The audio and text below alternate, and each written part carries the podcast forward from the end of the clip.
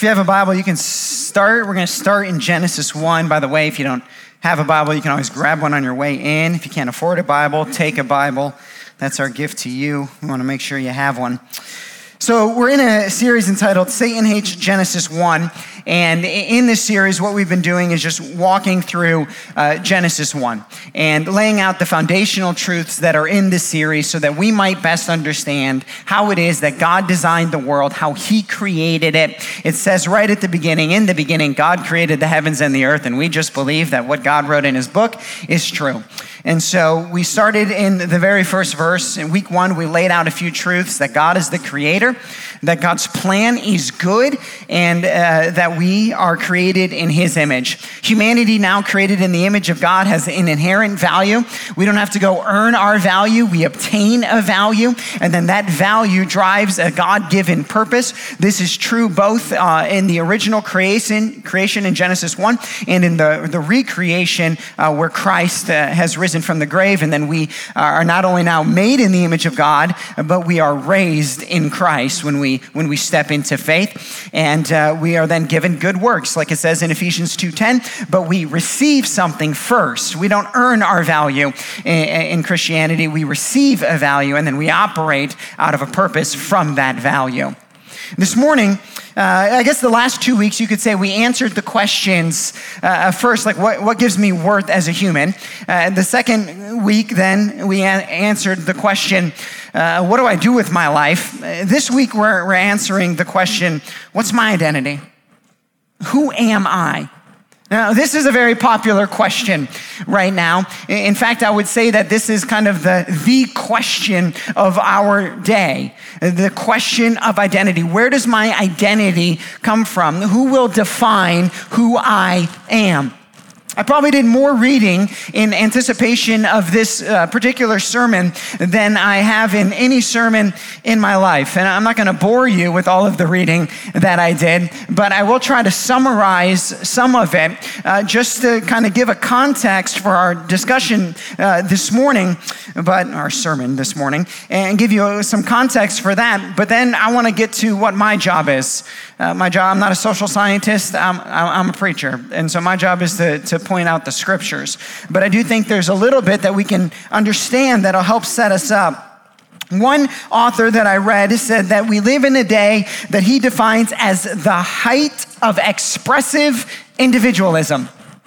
The height of expressive individualism. And uh, he goes on to write this in his book. It's a great quote. I want to read it to you uh, this morning. The intuitive, there's a lot of words in this quote. The intuitive moral structure of our modern social imaginary prioritizes victimhood, sees selfhood in psychological terms, regards traditional sexual codes as oppressive and life denying, and places a premium on the individual's right to define his or her existence.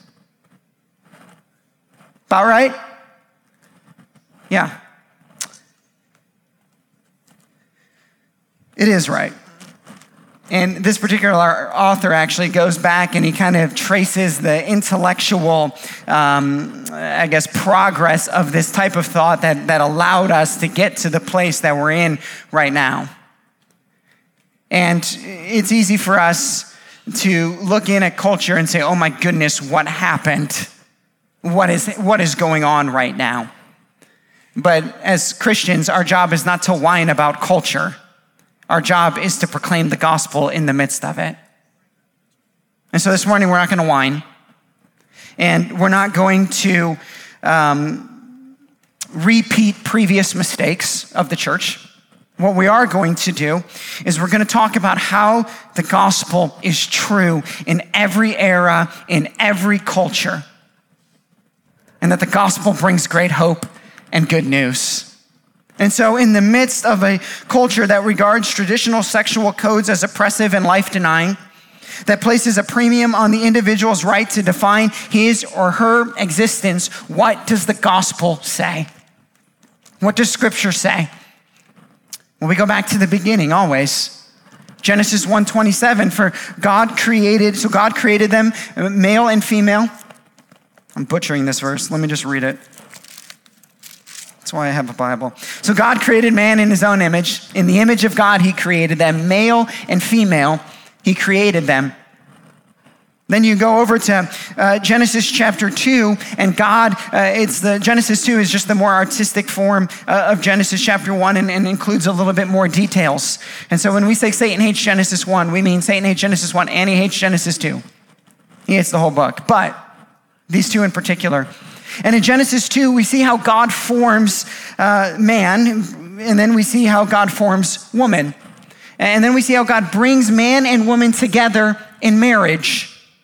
And then we see how uh, in marriage, God instructs them to be fruitful and multiply. So much is happening here in Genesis 1 and Genesis 2. In fact, if I was going to summarize them in two statements, I would say truth number one that we're seeing here is this that God created man and woman to complement each other. God created man and woman to complement each other. Truth number two is this that biblical sexuality in the scriptures is always and has always been properly understood by the church for 2,000 years man and woman in marriage. That this is God's sexual standard. That anything outside of that then is a violation of God's way. And culture, for all of time, but more particularly in ours over the last 20, 30, 40 years, has been attacking each of these three truths. There's been a progress of it. This is how we arrived in this series a few weeks ago or a few months ago. I was talking about how if I were Satan, which I'm not, if I were Satan, then maybe the place to start if you wanted to disrupt and destroy Christianity to destroy God's movement is to begin to attack the very basic nature of what it means to be human male and female. That maybe it is a sign that Satan is winning when we're actually having cultural debates, where intelligent people are having debate on, uh, on what gender is. That this, though, uh, is not something that we just magically arrived at to have these conversations. There has been a chipping away over the years, uh, just even about these things I talked about the way that God designed man and woman, the way that He designed them to operate within marriage, uh, the way that marriage was set up, sexuality as a whole, then. Uh, and now we've arrived at this uh, current transgender moment. And the author uh, of, of, one particular book lays out some of these thoughts, but let me give you a verse of context here so you don't think I'm just giving you uh, my own commentary. Let me give you some biblical evidence for why it is important that I'm going to say uh, what I'm about to say. Colossians 2 8, which is a passage that we've looked at already in this series, says this See to it, see to it that no one takes you captive. The idea of captivity is that you're enslaved that you're enslaved. See to it that no one takes you captive by philosophy and empty deceit. According to human tradition, according to the elemental spirits of the world, and not according to Christ. Paul is writing, and he's saying, there are going to be, there is going to be a day when philosophers, when intellectual minds posit theories and ideas of how humanity is operating or is supposed to operate, and in those days, don't get caught up in them because they're empty deceits. They are human thinking. They are according to the elemental spirits of the world, that is Satan and his working. It is not according to Christ, these philosophies. If you want to look at the progression of Western thought, you probably start with Rousseau. Rousseau, who uh, posited the theory that humanity is best when they find themselves in nature, separated from everyone else, and their eventual good will come out. What's the problem with this?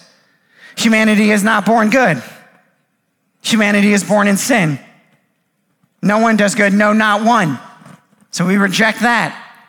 But culture as a whole didn't reject that. Instead, philosophers began to build on that. At some point, you arrive at Nietzsche, dark man. Talked about how the, uh, the, the inner evil impulses begin to define humanity. Darwin latched onto this. When, and the idea then uh, uh, of, of identity as this like transitional, evolving, shifting thing. All of these theories, by the way, based in a rejection of the existence of God. Freud then uh, sexualizes the uh, everything and so we have then the, the psychological self began to discover that kind of look inside, figure out who you are. Then uh, we separated from God, right? Uh, and then we over sexualized everything. And then Marxism comes along, ties itself to that, and politicizes everything, which is why we live in a culture where the psychological, sexual, political environment that, that we do. And this is just built up over years. It's why we now live in an environment and in a culture uh, where we say, where, where, we or people will say things like, I am defined by my.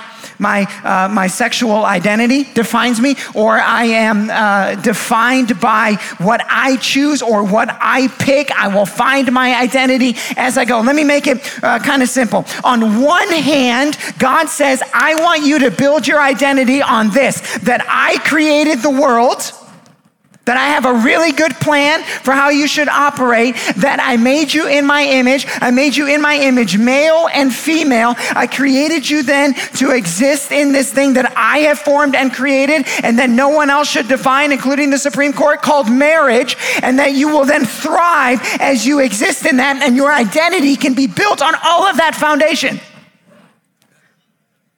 And then the world says, no, no, no, no. Just go ahead and define your base identity by what you're feeling in the current moment.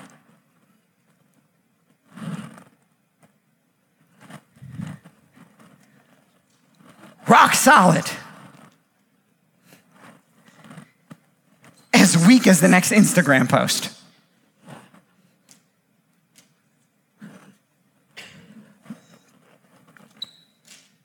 And Satan's plan is what? To take captive to take captive. I love the language because I think Paul was trying to communicate something. He's saying this isn't a joke.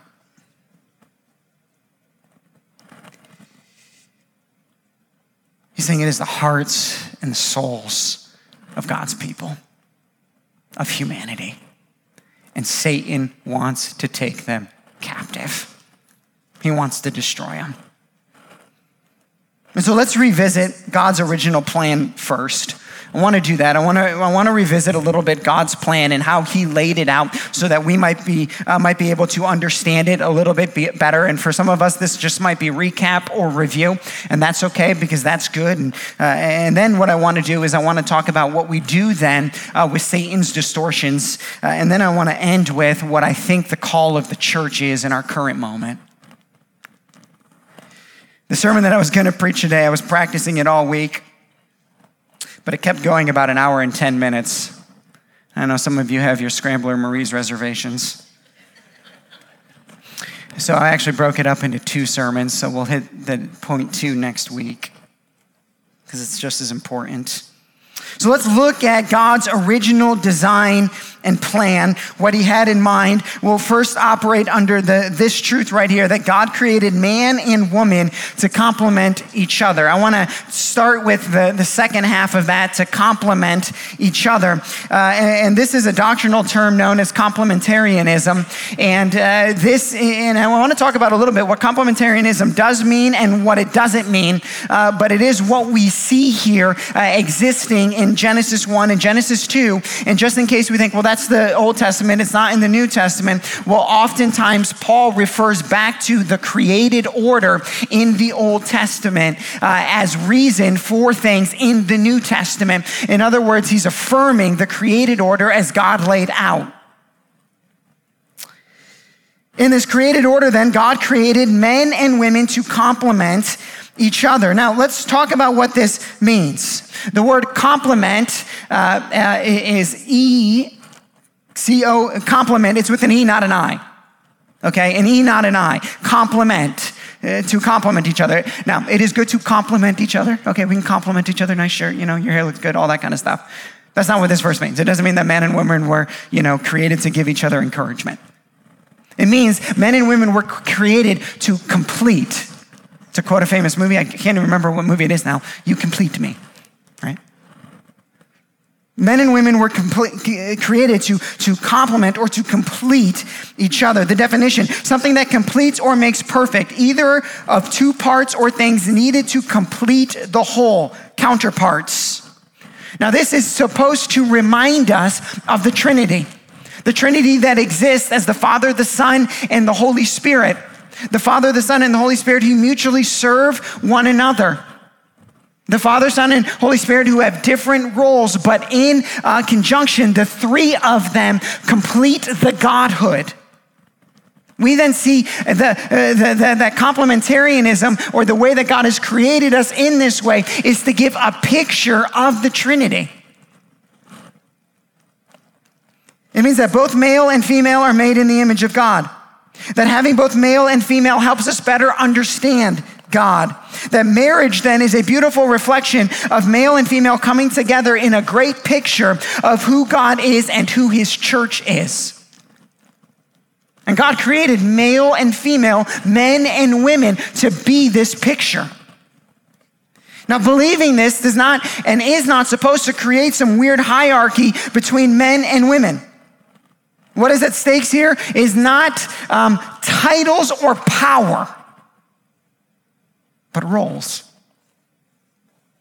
Being a complementarian does not give men a right to rule women, and where it has been used that way, that is abusive and not scriptural. Complementarianism does not mean a return to 1950s America.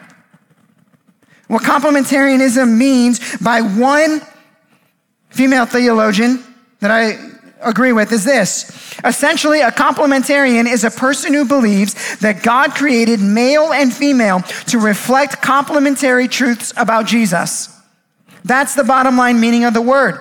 Complementarians believe that males were designed to shine the spotlight on Christ's relationship to the church. So, as Christ is to the church, so the man is to the woman in a way that females cannot, and that females were designed to shine the spotlight on the church's relationship to Christ in a way that males cannot.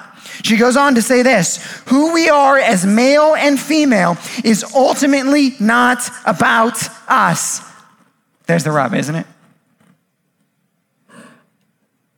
In a, in a time that can be rightly described as the height of self expressive individualism, where I get to define my own identity based upon whatever I feel in the current moment, it is not kosher to say, you don't get to define your identity. God did for you. And you are best when you operate within his design.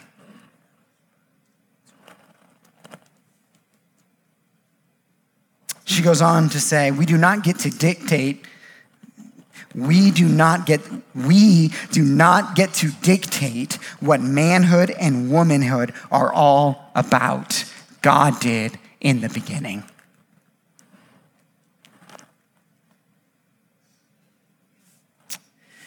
Now, in that, she's opening up a can more than just uh, male and female roles.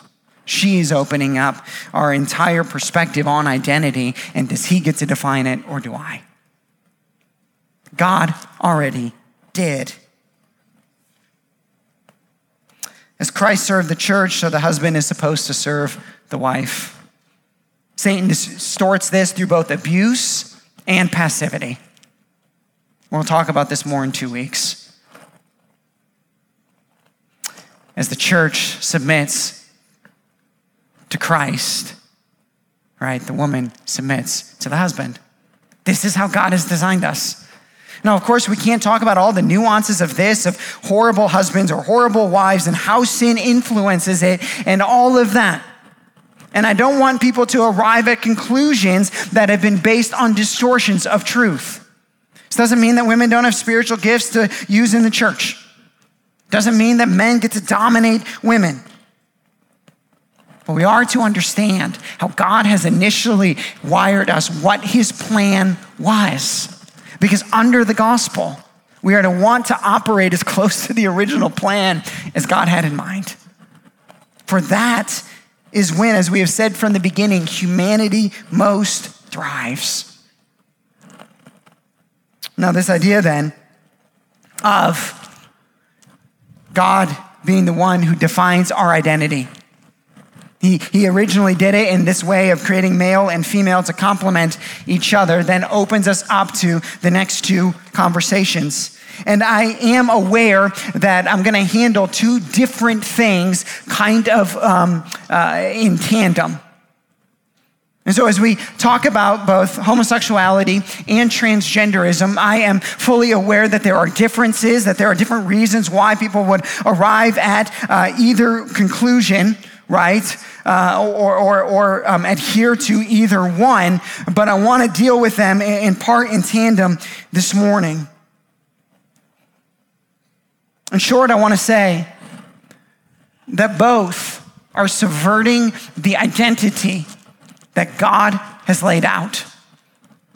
That for all of time, from the Christian and the church perspective, the idea of male and female as a um, biblical construct, as an irrefutable fact of science, has been present. That the idea of biblical or godly marriage being man, woman in the context of marriage, which, by the way, would also mean that pornography, that extramarital affairs, that premarital sex, that cohabitation, that all of these things also are deviations from God's plan.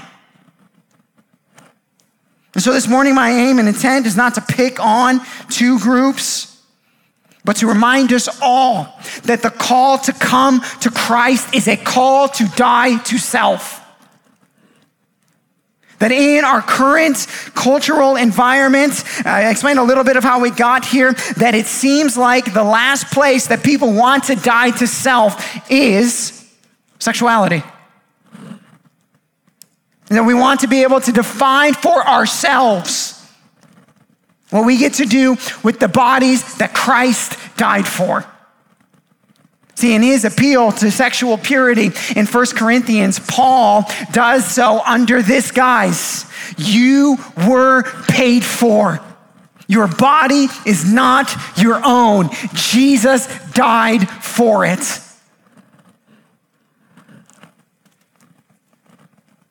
Now take on the Christ identity. Take on the Christ identity.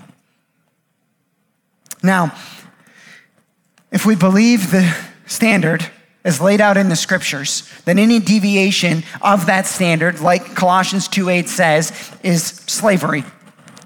To believe anything outside of the biblical standard then is to be enslaved to the cultural mindset instead of God's mindset. So then, what is the Christian message? What is the Christian message to the homosexual? What is the Christian message to the person struggling with their gender identity? How ought the church to respond? Let me take you first to Romans 1:16. Well, I'll just say it. For I am not ashamed of the gospel for it is the power of God for salvation to the Jew first and also to the Greek. It is just seven verses later where Paul then talks about how uh, humanity has exchanged the truth about God for a lie where humanity has uh, basically just shipped in the truth and, uh, and said, we'll just take on the lie. We'll build our own identities. We'll do this on our own. We'll decide what is right and wrong. I think Paul, prompted by the Holy Spirit, knew where he was going with that text. It's why he preceded that text with the reminder in Romans 1:16 that Christians believe that the gospel can transform any sinful identity and allow it to pursue righteousness instead of sin but we live in, and Satan has tried to drive our culture to a point where we say, ah, but there are certain things that, uh, that now all of a sudden are questions. There were never questions early on. Paul in 1 Corinthians chapter 6, this is an important text, says this Or do you not know that the unrighteous will not inherit the kingdom of God. I would add to that first John text that says that when we are in Christ, we do not keep on sinning. To use some, uh, uh um, some verbiage for, from this sermon where it says, or do you not know that the unrighteous will not inherit the, the kingdom of God? Do you not know that, the, uh, that those who build their identity on anything other than Christ will not inherit the kingdom of God? That those who refuse to repent and to exchange their own, I get to create my own identity for the new identity of Christ. If you don't do that, then you're not in Christ. You do not inherit the kingdom of God. And then Paul gives a list of some things that people that he knew. And so if we think, well, it was easier for Paul to say what he said, no, no, no, no. Culture was the same back then in many different ways. He says, Do not be deceived. Neither the sexually immoral, nor idolaters, nor adulterers, nor men who practice homosexuality, nor thieves, nor the greedy, nor drunkards, nor revilers, nor swindlers will inherit the kingdom of God. Paul is not picking on the homosexuals. Paul is not picking on people who are struggling even with sexual sin. Paul is looking at everybody and he's saying, Don't you remember that at one time you picked your own identity? Don't you remember that there was a moment and then he lists out all of these possible options of how people begin to define their own identity instead of letting their identity rest with Christ? Now, in our current culture, yeah, we live, the word, of course, the term gender dysphoria, in a time when more alarming than ever there are even many um, secular writers looking in at the gender, gender dysphoria movement, I'll call it that, uh, and just saying how unhealthy, how did we end up here? And I've explained a little bit of how we did. We live in a culture where the church, over the last 20, 30 years, has embraced or acquiesced on the biblical standard. And if we believe the scriptures in Colossians 2:8, when we say that the church has embraced or acquiesced on the biblical standard, then what we are saying is the church has made it possible where it has not stood for truth to allow people to enslave others.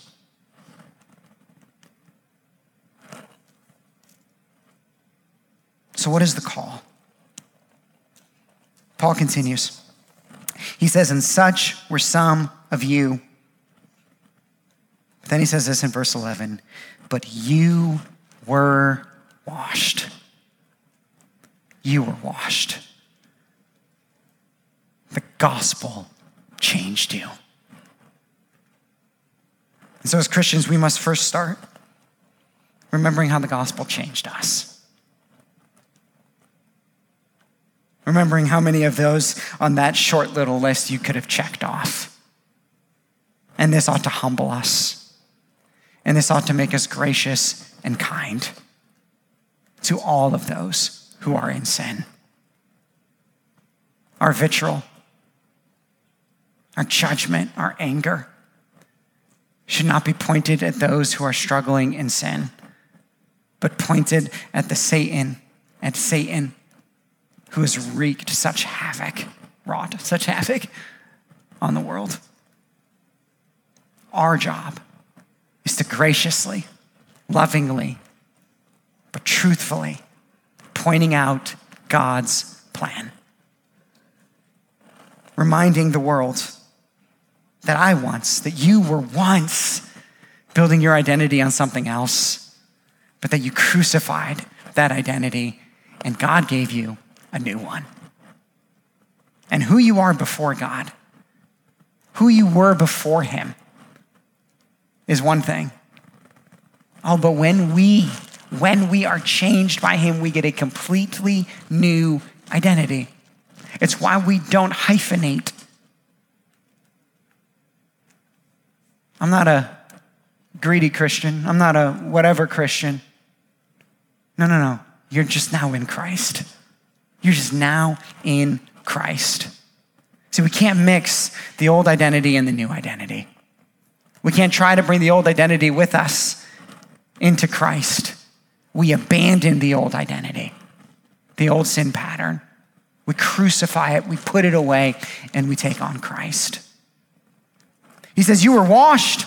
You were changed by the blood of Christ. He says, and then you were sanctified. The way sanctified means then uh, that you were washed, you were brought into Christ, but then you were sanctified. The Holy Spirit worked sin out, right? And there was repentance, and there was um, uh, uh, running from old patterns and running from old ways of thinking, uh, and allowing the sinful, the flesh inside of us to be fully and completely crucified because you had determined that you were going to let God be the one who built your identity. You weren't going to build it on your own. You weren't going to try to hold the world's identity or your own identity and God at this. No, you were sanctified. And so the, what Paul's saying is you stepped into Christ. You were washed by Christ. And when you walked into, when you stepped into Christ, you might have been sexually immoral or an idolater or homosexual or an adulterer or a thief or greedy or drunkard or revilers or whatever, but you were those things. You don't have to be that anymore.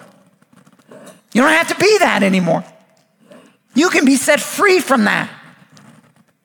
And the church does a great disservice to the world and a great disservice to anyone when it says come to Christ, but don't come to Christ to change. Just come to Christ, and He just, uh, when we say that Christ embraces you as you are, what we're saying is that His love meets you exactly where you are. But if you really experience His love, you will never stay as you are.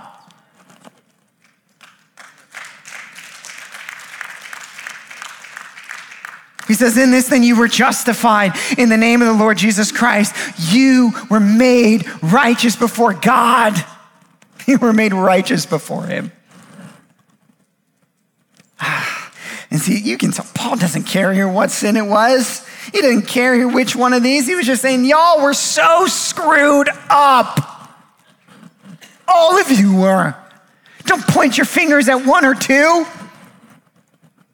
Don't elevate them all. You're all messed up. Oh, but you step into Christ.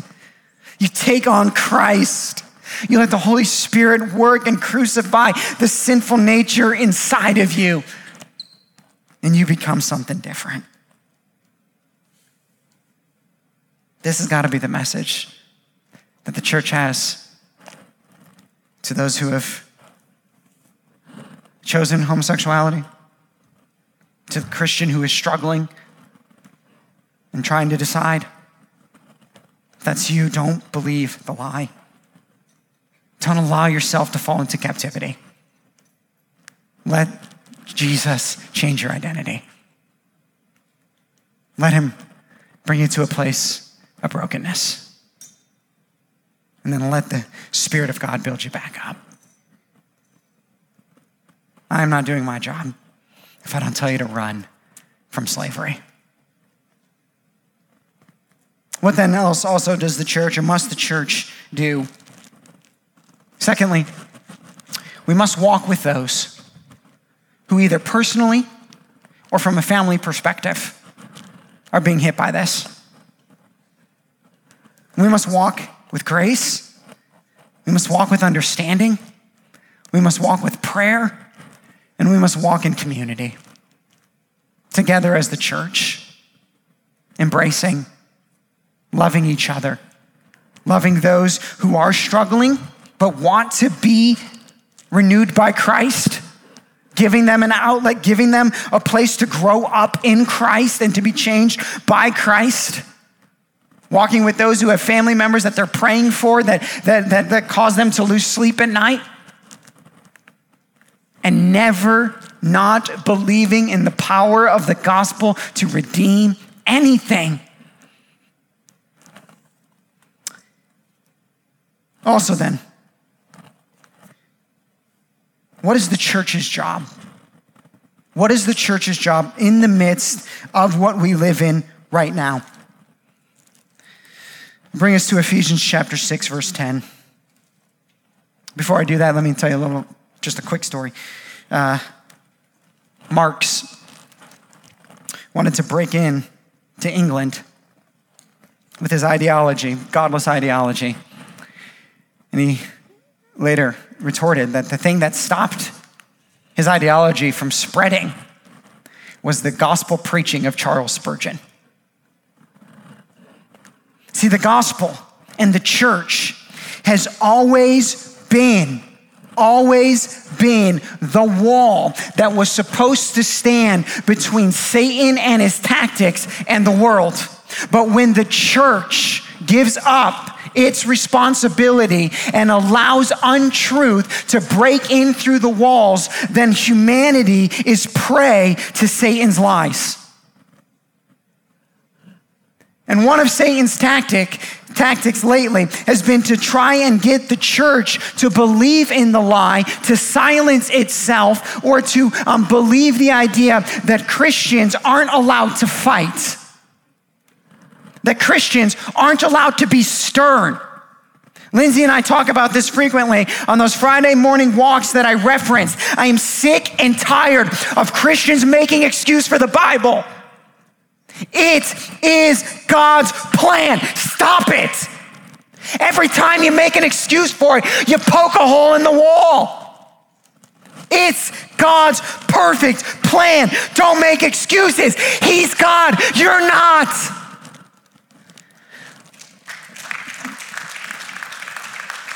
The reason, the, one of the reasons we're where we're at right now is because years ago, decades ago, the church stopped. Stop saying, no, this is right. This is true. We believe this. Listen, I've said it before. Christians believe the Bible. There's a whole group of people that don't believe the Bible. They're called non Christians. Christians believe the Bible. Why? Because it's God's perfect plan. Because it's been his perfect plan for 2,000 years. We make no excuse. I don't have to make an unbeliever get comfortable with things in the Bible. I just have to point them to Jesus. He'll take care of that.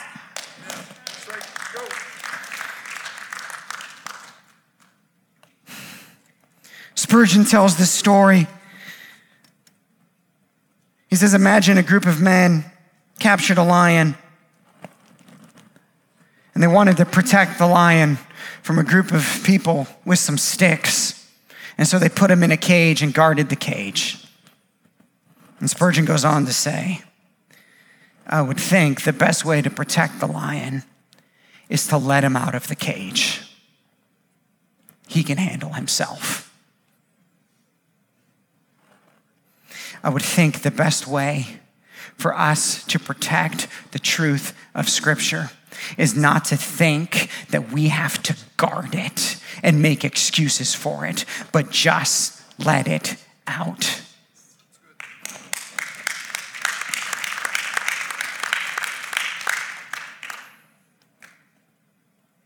If you're wondering why people don't like what's in the Bible that you talk to, Scripture tells us why. It's because they don't love God.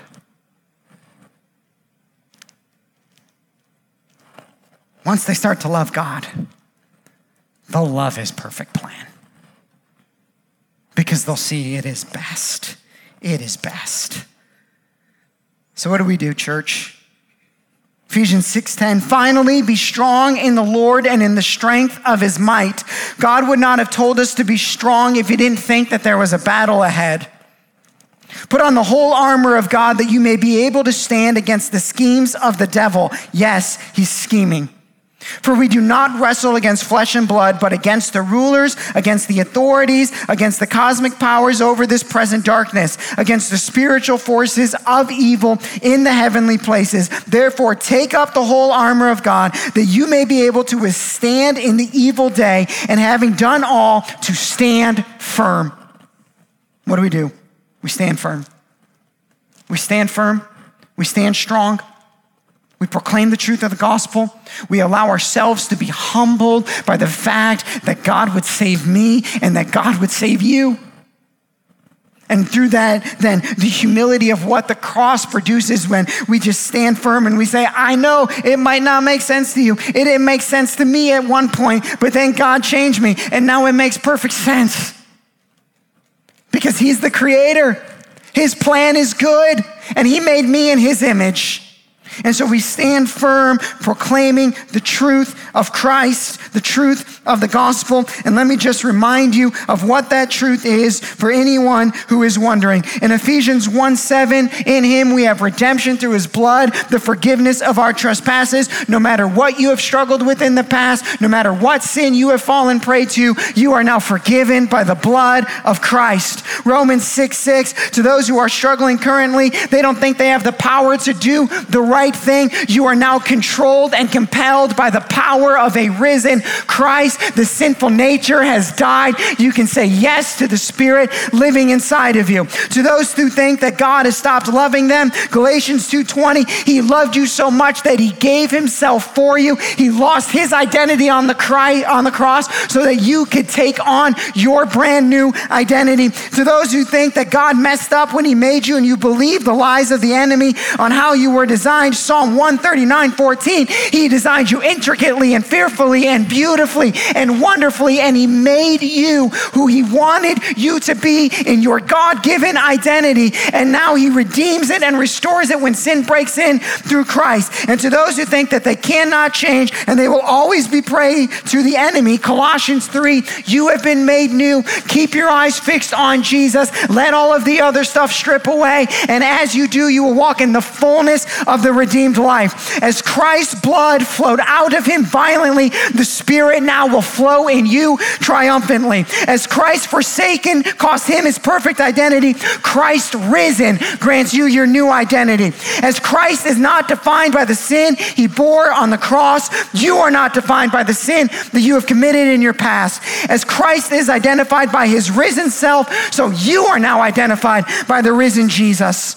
As Christ did not remain in the grave, you do not have to remain in your sin. And as Christ is not lesser since he died, you do not have to accept any lesser identity than redeemed son and daughter of the king. You are not defined by some hyphenated thing that you think has power over you. You are a new creation. You are something brand new. You are forgiven, controlled by Christ, bought and paid for on the cross, risen, empowered by the Spirit, able to walk in freedom. That's the gospel, and that's our job.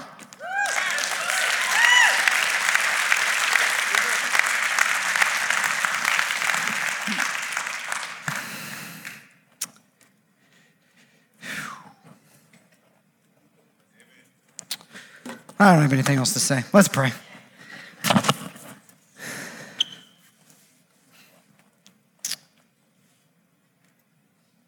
Let's, let's take a moment and pray. Um, I don't do that. I'm going to get on my knees.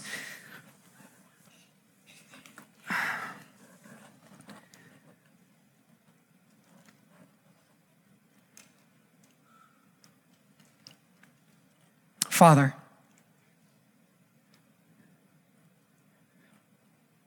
I pray that there's nothing in what I have said that could lead us to self righteousness. Our sincere desire is to believe in the Word of God and to walk in what it says, believing that it is best for people. You are a great liberator, Christ. And part of your liberation is freeing us from the philosophies and empty deceit of this world. Use us and use your church to set people free. May we walk in grace and truth, but with a firmness.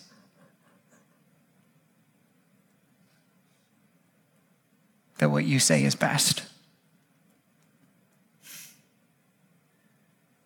Father, we pray for those in our lives who are struggling.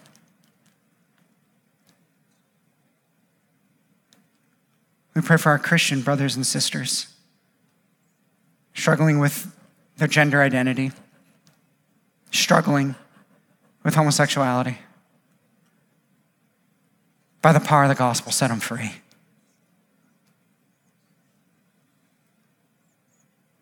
Father, we pray for those in our life who don't know Christ Oh, may the gospel compel them so deeply. And Father, help us to be good to each other as a church family, understanding the very personal nature that this hits many, that we would walk with each other in love and grace and community. Strip us of any pride or arrogance. Help us to be the church that you came to plant.